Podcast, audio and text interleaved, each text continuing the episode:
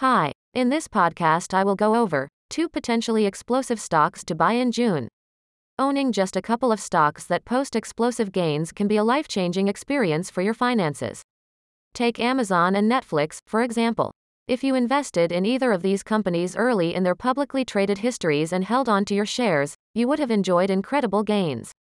However, investors didn't even have to get in super early to enjoy life changing returns with these companies. Number 1. Appian. APPN provides a software development platform that allows users to quickly build and deploy applications. The company's app building service allows users to drag and drop different features and processes into projects, creating a streamlined and accessible approach to software development.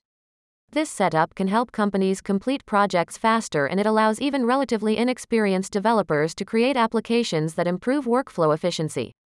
Software will only become increasingly essential to business success, and Appian should have plenty of opportunities to attract new clients and boost spending on its platform. However, you probably wouldn't get that impression if you looked at its stock performance in recent months. Number 2. Baozun. BZUN is a China based e commerce services specialist that's sometimes compared to Shopify because both companies provide website creation tools that help businesses launch and run online retail stores.